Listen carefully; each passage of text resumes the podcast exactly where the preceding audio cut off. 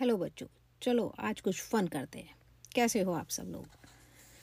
हम सब अपने बचपन में अपनी नानी, दादी से कहानियाँ सुनते आए हैं, और सबको कहानियाँ सुनना तो पसंद है ही।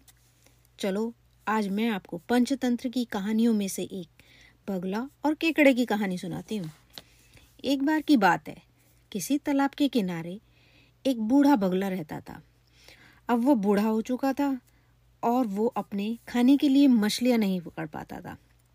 तो उसने एक तरीका ढूंढा।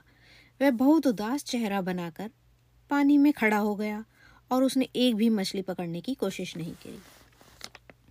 वहीं उस तालाब में एक बड़ा केकड़ा भी रहता था। यह देखकर उसको बहुत हैरानी हुई कि बगुला एक भी मछली पकड़ने की कोशिश नहीं कर रहा है। वह बगुले के पास गया और उससे पूछा, तुम इतने उदास क्यों हो? चालाक बगुला बोला, मैं जल्दी ही यह तालाब छोड़कर यहाँ से चला जाऊँगा, क्योंकि कुछ लोग यहाँ आकर इस तालाब को सुखा देंगे। इसलिए मैं यहाँ से उड़कर दूसरे तालाब की तरफ़ चला जाऊँगा। यह सुनकर मछलियाँ उसके पास आकर बोली और विनती करने लगी कि कृपया हमें भी यहाँ से लेकर चलो।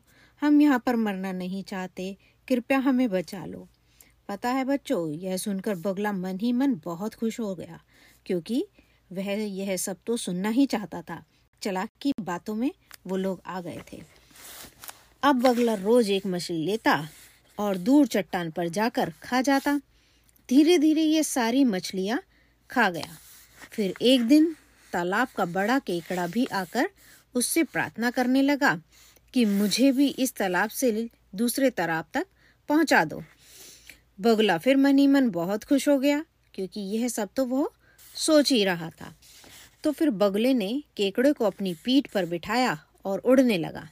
कुछ दूर जाने पर केकड़े ने नीचे देखा तो वहाँ उसे कोई तालाब नहीं दिखाई दे रहा था, और उसे एक बड़े पत्थर पर बहुत सारे मछलियों के कांटे ही कांटे दिखाई दिए।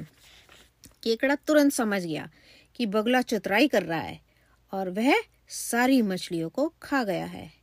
और आज वह उसे खाना चाहता है। केकड़े ने तुरंत अपने पैने दांतों से उसकी गर्दन को कस कर पकड़ ली। बगुले ने अपने को छुड़ाने की बहुत कोशिश की, परंतु केकड़ा उसे कस कर पकड़े रखा।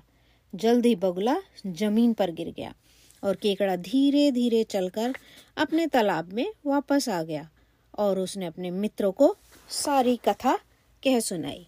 तो पता है बच्चों, इससे हमको क्या सीख मिलती है? हमको सबकी बातों पर जल्दी भरोसा नहीं करना चाहिए।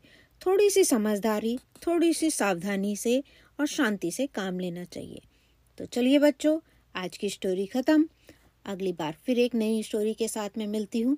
Bye bye